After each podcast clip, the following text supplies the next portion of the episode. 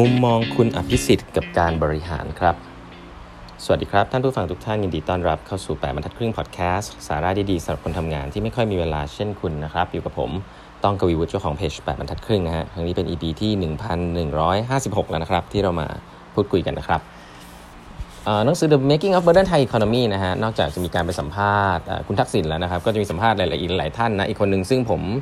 อยากจะเล่าให้ฟังก็คือของคุณอภิสิทธิ์ เวชชาชีวะนะครับ ก็เป็นอดีตผู้นำฝ่ายค้านหลายสมัยนะฮะอดีตนายกรัฐมนตรีคนที่ 27 ด้วยนะครับ ก็ต้องบอกว่าก้าวเข้าสู่ตำแหน่งนายกด้วยวิกฤตนะครับ ตอนตอนช่วงที่เข้ามาเนี่ยก็เกิดวิกฤต hamburger crisis นะครับแล้วก็เกิดความขัดแย้งทางการเมืองอย่างรุนแรงนะครับ ในช่วงปีนั้นนะฮะซึ่งในในวิกฤตไอตัว hamburger crisis เนี่ยที่เกิดช่วงปี 2551ถึง2552เนี่ย ก็เป็นวิกฤตที่เกิดจากสถาบันการเงินนะครับแล้วก็หลาย ๆ เรื่องเนี่ยก็เกิดขึ้นแต่ Hamburger Crisis เนี่ยมันมันเกิดขึ้นเอ่อ Lehman Brothers หลาย ๆ อย่างเนี่ยเกิดขึ้นเนี่ยก็ก็ต้องบอกเป็นวิกฤตของสถาบันการเงินเนาะ subprime นะอันนี้ที่เคยเคยได้ยินกัน ก็จะมีหนี้เน่ามีอะไรเต็มไปหมดเลยนะครับ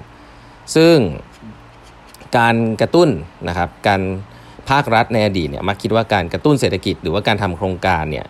เอ่อเป็นสิ่งที่ดีนะครับ แต่ว่าจริงๆ มันก็มีปัญหาครับว่าปัญหาแรกคือการที่รัฐต้องหาโครงการนะเวลาเราทำไม่กับโปรเจกต์เนี่ยถ้าเราจะกระตุ้นเศรษฐกิจโดยการทำโครงการเนี่ยการหาโครงการที่ดีเนี่ยในระยะเวลาอันสั้นเนี่ยยาก แต่ถ้าจะต้องทำจริงๆ แล้วโดนบีบให้ทำในการกระตุ้นเศรษฐกิจเนี่ยหลายๆครั้งมันจะเป็นการไปเอาโครงการเก่าๆที่อาจจะเป็นโครงการที่ไม่ผ่านมาทำนะครับก็อันนี้ก็เป็นปัญหานะครับอันนี้ก็น่าสนใจ เกอันนึงก็คือว่ากว่าจะทำ TOR หรือเปิดประมูลเบิกจ่ายอะไรเงี้ยมันก็จะใช้เวลานานนะครับก็จะอัดอัดฉีดเงินเข้าสู่ระบบเศรษฐกิจได้ช้าลงนะครับ เพราะนั้นรูปแบบที่ตอนนั้นทำออกมาเนี่ยเพื่อกระตุ้นนะผมไม่มีผิดไม่มีผิดถูกนะทุกอย่างขึ้นกับ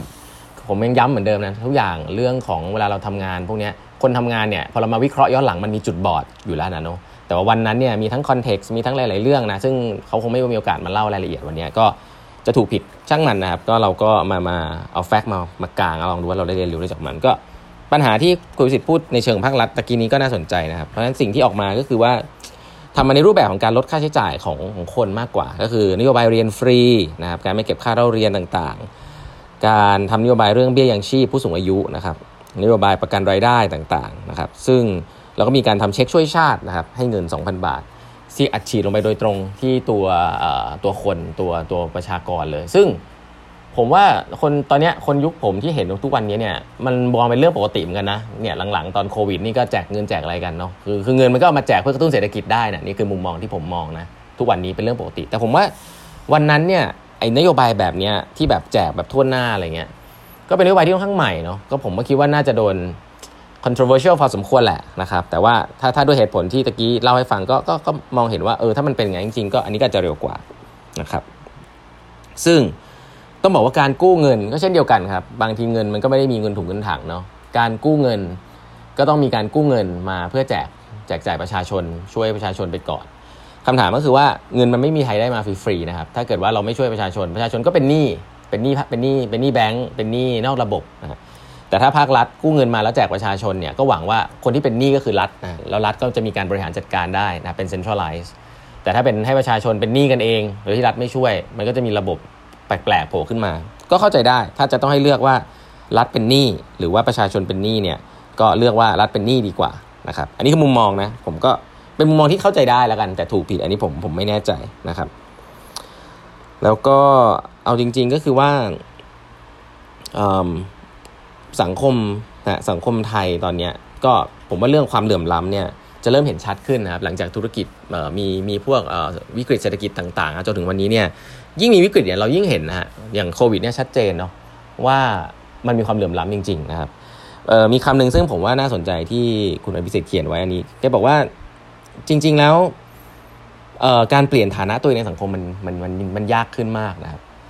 เราคงเคยพูดไปแล้วแหละนะว่าเงินที่อัดฉีดเข้ามาในระบบนู่นนี่นั่นเนี่ยหลาย ๆ ครั้งเนี่ยถ้าอัดฉีดเข้ามาผิดที่เนี่ยมันก็ไปไปเอื้อคนรวยทำให้มีมีเขาเรียกว่าอะไรมีการกู้เงินที่ต่ำลงดอกเบี้ยต่ำลงมากอะไรอย่างเงี้ย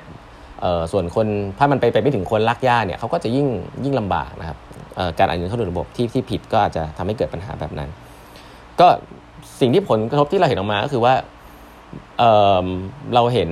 คนรวยรวยขึ้นนะครับ เศรษฐีเมืองไทยที่รวยขึ้นจากดูจากที่ประกาศมาในหลายครั้งเนี่ยก็รวยขึ้นเยอะมาก คนไทยก็ยังยังมีอะไรอะสุขภาพชีวิตที่ยังไม่ดีอะเนาะอันนึงที่น่าสนใจก็คือบอกว่าเราเราบอกคนคนจนอะรวยยากขึ้นเนาะเพราะว่าแก็บมันใหญ่ แล้วก็อีกอันหนึ่งที่ที่น่าสนใจเขาบอกว่าคนรวยก็จนยากลงเหมือนกัน คนที่รวยไปแล้วก็มีโอกาสจนยากลงน้อยมาก เพราะว่ากลายเป็นว่าเฮ้ยทำไมมันถึงมีโอกาสให้เขาแบบแบบเหมือนกับเขาสามารถที่จะ มีโอกาสหลาย ๆ อย่างมากขึ้นนะครับแล้วก็ทำให้จนยากจะคำนี้แล้วกัน ซึ่งผมว่ามันมีหลายปัจจัยสาเหตุแล้วกันเนาะอาจจะเป็นเรื่องเทคโนโลยีการเข้าถึงเทคโนโลยีอะไรต่าง ๆ มากมายความรู้นะเพราะตอนนี้คนที่มีความรู้ก็มีความสำคัญ ก็อันนั้นก็จะเป็นส่วนหนึ่งนะครับ แต่ก็คิดว่าไอ้ปัญหานี้เราเห็นอยู่อยู่แล้วชัดเจนนะอีกเรื่องหนึ่งที่สำคัญก็คือว่าเรื่องของกฎหมาย ผมว่าเรื่องนี้มีการพูดคุยกันเยอะนะครับว่า ถ้าถ้าเราทำธุรกิจที่เป็นแบบใหม่ 4.0 เนี่ย น่าจะมีผิดกฎหมายไม่ฉบับใดฉบับหนึ่งแน่นอนประเทศไทยนะเพราะว่าประเทศไทยมีกฎหมายเยอะมากนะครับ แล้วก็มีช่วงหนึ่งผมจำได้ว่าภาครัฐเคยมีการจะทำไอตัว regulatory guillotine นะครับ ก็คือการการลบกฎหมายที่ไม่มีประโยชน์ออกไปเหมือนที่เกาหลีทำแต่ว่าผมเข้าใจว่าเราทำไม่สำเร็จนะ เออ ก็กฎหมายยังเยอะแยะอยู่เต็มหมดเลยนะครับ ใครที่กล้าทำอะไรใหม่ ๆ ก็ก็จะลำบากนะครับ เพราะฉะนั้นนี่คืออย่างแรกคือเรื่องของการแก้กฎหมายต้องมีการทำให้มัน คล่องตัวง่ายขึ้นนะครับอันที่ 2 ก็คือการเตรียมพร้อมกำลังคนกับสร้างทักษะนะครับ อันนี้พอทราบอยู่แล้วเรื่องหยิบเรื่องเหลื่อมล้ำต้องนำเข้ามาคุยนะครับ มุมหนึ่งซึ่งน่าสนใจเขาบอกว่าเรื่องของของของเขาเรียกว่าประชานิยมนะฮะคุณพิสิทธิ์บอกว่าประชานิยมคำนี้จริงๆมันก็ไม่ได้ผิดนะเพราะว่าเราก็อยากทำให้ประชานิยมนะครับไม่ใช่ประชาไม่นิยม แต่คำถามก็คือว่าคำว่าประชานิยมเนี่ยมันต้องมีหลักการอยู่อยู่บางอย่างที่ต้องต้องชัดเจนก็คือว่า เฮ้ยมันเป็นสิ่งที่เราทำแล้วก็ทำต่อไปนะอย่างแรกคือไม่ได้ไม่ได้เป็นระบบอุปถัมภ์เช่นเฮ้ยนี่ผมทำให้คุณนะ ถ้าคุณไม่เลือกผมเข้ามาก็ของเดิมก็อาจจะไม่ได้นะอะไรแบบนี้ไอ้แบบนี้ไม่ควรทำคือมันควรจะเป็นสิ่งที่ทำเพื่อเป็นสิทธิ์ของเขาแล้วก็ทำต่อไปนะทำทำทำให้นโยบายมัน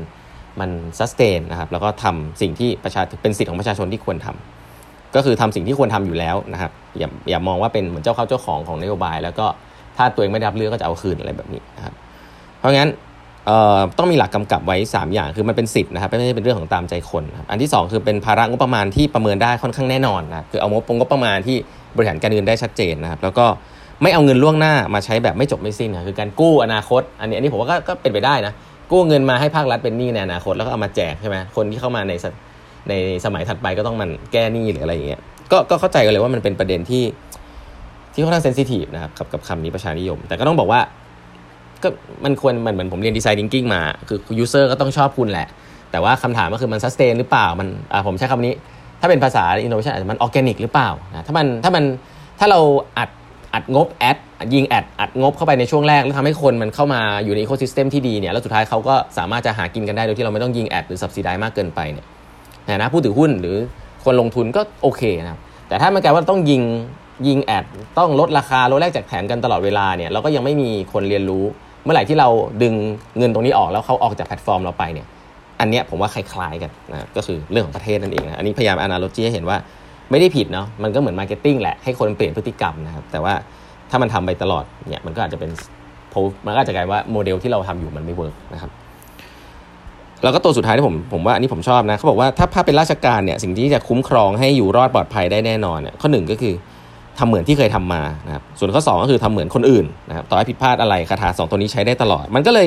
ไม่ทำให้คนในภาคราชการเนี่ยคิดอยากจะทำอะไรใหม่ๆนะครับคือคิดได้แต่ถ้าทำแล้วผิดระบบผิดระเบียบเนี่ยก็จะโดน punish อย่างเงี้ยก็ทำเหมือนที่เคยทำมาหรือว่าทำเหมือนคนอื่นจะดีที่สุดนะผมว่าโรคนี้ไม่ได้เป็นแค่โรคในราชการนะองค์กรใหญ่ๆเมืองไทยผู้บริหารระดับสูงเยอะมากนะครับที่เป็นอย่างนี้ก็คือ safe safe ไว้ก่อนนะ คำถามจะถามว่า เอ๊ะทำไมถึงรู้ว่าเป็นอย่างนี้ ก็เพราะว่าคำถามส่วนใหญ่ที่เป็นคำถามยอดฮิตนะฮะ เวลาเราเสนออะไรใหม่ๆ ในองค์กรเนี่ยจะเป็นว่า มีใครทำหรือยังนะ ถ้าเจอคำถามนี้กับผู้บริหารคนไหนให้รู้เลยว่าลำบากแหละนะฮะ อันนี้มีใครทำยังนะฮะ เอเราที่ผ่านมาเราทำยังไงนะฮะ ที่ผ่านมาทำยังไงนี่ผมว่าโอเคเป็นคำถามเพื่อ assess แต่ถ้าบอกว่ามีใครทำยังเนี่ย อันนี้เริ่มเริ่มเริ่มมันมันเป็น benchmarking ที่ดีนะ แต่ว่าถ้าเราติดอยู่กับตรงนี้เยอะๆ แล้วเวลาเราจะ present อะไรสักอย่างให้กับบอร์ดหรือคณะกรรมการ แล้วทุกคนจะหา use case ที่มีคนเคยทำมาแล้วตลอดเนี่ยยากมากครับที่เราจะเป็น pioneerนะครับแล้วก็เนี่ยแหละฮะคือสิ่งที่ผมคิดว่าคล้ายๆกันครับนั่นระดับองค์กรถึงระดับประเทศนะครับ นั่นคือ culture ของการที่เรากลัวผิด แล้วก็โดน punish เมื่อเราทำผิดนะครับครับอันนี้ก็เป็นทัศนะของคุณอภิสิทธิ์นะน่าสนใจครับวันนี้เวลาหมดแล้วนะครับฝากกด subscribe ต่บรรทักกิ้งพอดแคสต์ด้วยนะฮะแล้วพบกันใหม่พรุ่งนี้นะครับ สวัสดีครับ